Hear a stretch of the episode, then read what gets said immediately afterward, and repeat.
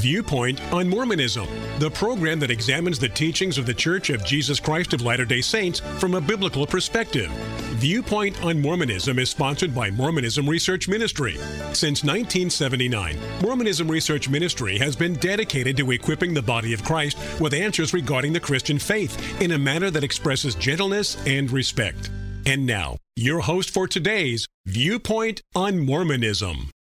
Do Latter day Saints generally honor their covenants? Absolutely. Welcome to this edition of Viewpoint on Mormonism. I'm your host, Bill McKeever, founder and director of Mormonism Research Ministry. And with me today is Eric Johnson, my colleague at MRM. The Apostle Paul warned us very specifically in Galatians chapter 1 that we are not to pervert the gospel Paul explains very clearly what that gospel of grace is all about, and he makes it very understandable that we are to come to Christ believing that he paid for our sins, and that not only did he pay for our sins, he paid for all of our sins. That there is nothing that we need to add in order to receive the blessings of salvation that Christ offers us because of his living the law perfectly and dying on the cross on our behalf. Mormonism, unfortunately, tends to pervert the gospel that Paul taught. And this is what we're looking at this week when we examine a couple of conference messages that were given in April of 2023. Today, we are going to continue looking at Dale G. Renlund's conference message titled Accessing God's Power Through Covenants. And as we've explained up until this point, covenant keeping is essential for Latter day Saints if they hope to receive that exaltation after they die. In yesterday's show, we started with a quotation from 17th President Russell M. Nelson, a quotation that Dale Renlund gave, where he said, Each person who makes covenants in baptismal fonts and in temples and keeps them has increased access to the power of Jesus Christ to lift us above the pull of this fallen world. Now, Eric, I would say that Latter day Saints and those of us who profess to be New Testament Christians struggle with the pull of the world. We come to Christ asking for his strength, and we're not always good at applying that strength. And so we have difficulties living that sanctified life. In Mormonism, they call it this covenant path. It's almost the same type of concept but in Mormonism, if you get off the covenant path, if you blow it, you don't receive the things you hope to receive. Whereas Christians, though we don't want to abuse the grace that we have from Christ, if we do find us doing things we shouldn't do, we don't have to fear that we've lost that justification.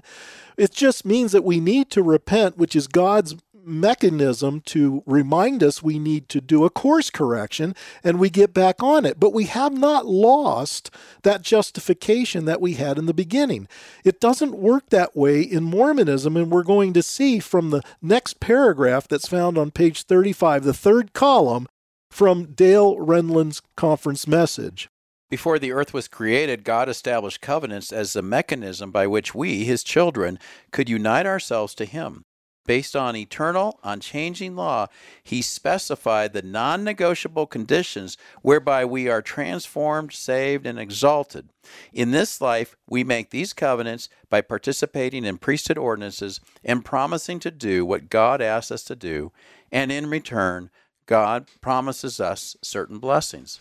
He goes on to say a covenant is a pledge that we should prepare for, clearly understand, and absolutely honor. Now, when you hear the word absolutely honor in that context, Eric, does it sound like there's wiggle room? And the reason I ask that is because in yesterday's show, I asked the question how wide is this proverbial covenant path? Is it as wide as a lane on a freeway, or is it as wide as a balance beam that a gymnast would use in a competition? A balance beam is only a few inches wide. I think it's about four inches, whereas you have several feet in a lane on a freeway.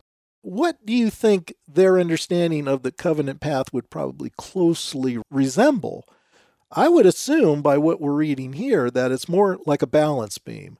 Once you lose your balance and you fall off, you need to get back on. And of course, you get back on through your repentance. But the reason you have to repent is because you violated the covenant that you made, for instance, when you were baptized or when you partook of the sacrament or when you went through the Mormon temple. You are actually acknowledging that you didn't keep the promise.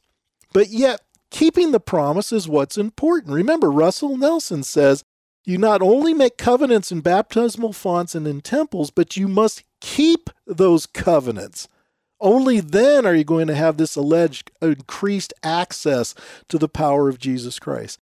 What you just read there, Eric, is very important, where it says, based on eternal, unchanging law, he, speaking of God, specified the non negotiable conditions whereby we are transformed, saved, and exalted. So, when you promise to keep your covenants, which translates you promise to keep the commandments.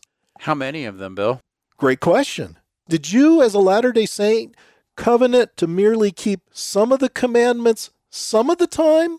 Or did you covenant to keep all of the commandments all of the time?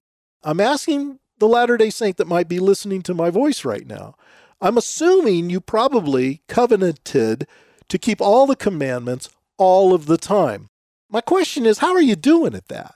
Because if you're honest and you're a human, a fallen human, as I am a fallen human, you're probably not doing that consistently. And yet, we see from here, based on eternal, unchanging law, and by the way, if it's an eternal, unchanging law, can we assume that these eternal, unchanging laws predate the God of Mormonism. Because according to Joseph Smith, God was once a human being. He became God later on after performing all the things that Latter day Saints are supposed to perform before he dies. And then he was ultimately elevated to the position of God, the office that he holds right now. If he was not always eternally God, that would mean that this eternal law predates him, that he is subject to this eternal law. So that's a good reason why he can't change it because it was before him as far as his having deity. So. Uh, I mean, this is a, a terrible situation for Latter day Saints. I, I want to give you a quote from an apostle, Melvin J. Ballard. He gave this 100 years ago. This is at General Conference, and this is found in Conference Reports, April 1927, page 159. This is what he said So it is with our Heavenly Father. All he can do is to warn us, point out the danger, show us the way of escape, and when we resist it, we bind God. We speak of binding the devil, and the devil will be bound and have no power over us when we resist him but we may resist the Lord in the same manner, and thus bind his hands so that he can do nothing for us. For he himself is ruled by law. He cannot set aside the majesty of eternal law, nor save men in their sins. Just the thought of a God who is bound by anything seems to be problematic. I know that our God has a certain nature and that he cannot, will not sin, for instance, but visualizing a God with, let's say, his wrist bound by a cord is just something I can't even imagine. It, it, even goes to the, the whole concept of salvation that somehow God is up there wringing his hands, hoping that someone can be convinced to put their trust in him. Just takes away from his glory. That is not the God that I think the New Testament describes. But, Bill, did you see what Ballard is saying? No matter how much he might want to help you out, I think a lot of Latter day Saints think Jesus is on their side. He's rooting them on and he's helping them possibly. According to Ballard, he can't help you if you're not doing your end of the bargain when you make the covenants at baptism, at the temple, at your sacrament. Listen to what Alma chapter 11 verse 37 says in the Book of Mormon. This is a very important scripture, obviously, in Mormonism. And I say unto you again that he cannot save them in their sins for I cannot deny his word, and he has said that no unclean thing can inherit the kingdom of heaven. Therefore, how can ye be saved, except ye inherit the kingdom of heaven. Therefore, ye cannot be saved in your sins. You cannot be saved in your sins. And we've talked about this before on this show. How do we interpret that last line? Because we are all fallen human beings. We are, in a certain respect, sinful people. We are in sin. We do commit sin. But as Christians, we believe because of our trust in what Christ did for us, that sin has been taken away from us and right the righteousness of Christ has been imputed to us.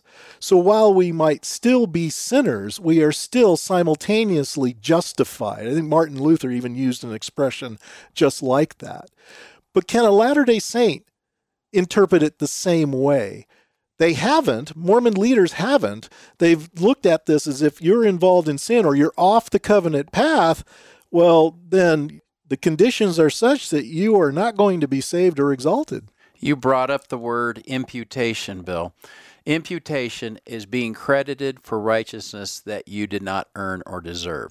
No matter how willing Jesus is to want to impute righteousness into your account, as much as he'd like to do that, he can't do it.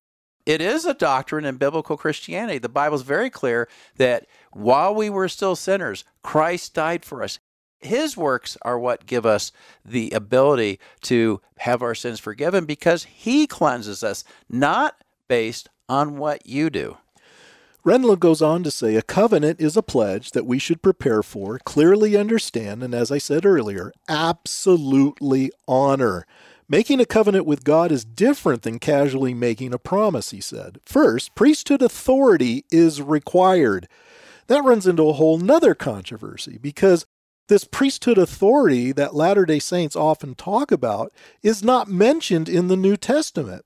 Certainly, it talks about priests who had the Aaronic priesthood, and it talks about Jesus who had a priesthood after the order of Melchizedek. But we do not read anywhere in the New Testament of, let's say, the 12 apostles having any type of Melchizedek authority. We don't see that at all they have to insert this into this whole concept, which I would assume is a perversion of what Paul taught in the New Testament and would be specifically a perversion that he was mentioning in Galatians 1. And Ephesians 2, we quote it all the time, verses 8 and 9. We're saved by grace through faith. This is not of yourselves, this is the gift of God, not by works. That contradicts Mormonism. He goes on to say, second, a feeble promise does not have the connecting strength to lift us above the pull of the natural flow. We make a covenant only when we intend to commit ourselves quite exceptionally to fulfilling it. We become covenant children of God and inheritors of His kingdom, especially when we identify ourselves completely with the covenant. It sounds to me like the covenant path is probably not much wider than the balance beam. It certainly isn't as wide as a lane on the freeway. Thank you for listening. If you would like more information regarding Mormonism Research Ministry, we encourage you to visit our website at www.mrm.org, where you can request our free newsletter, Mormonism Researched. We hope you will join us again as we look at another viewpoint on Mormonism.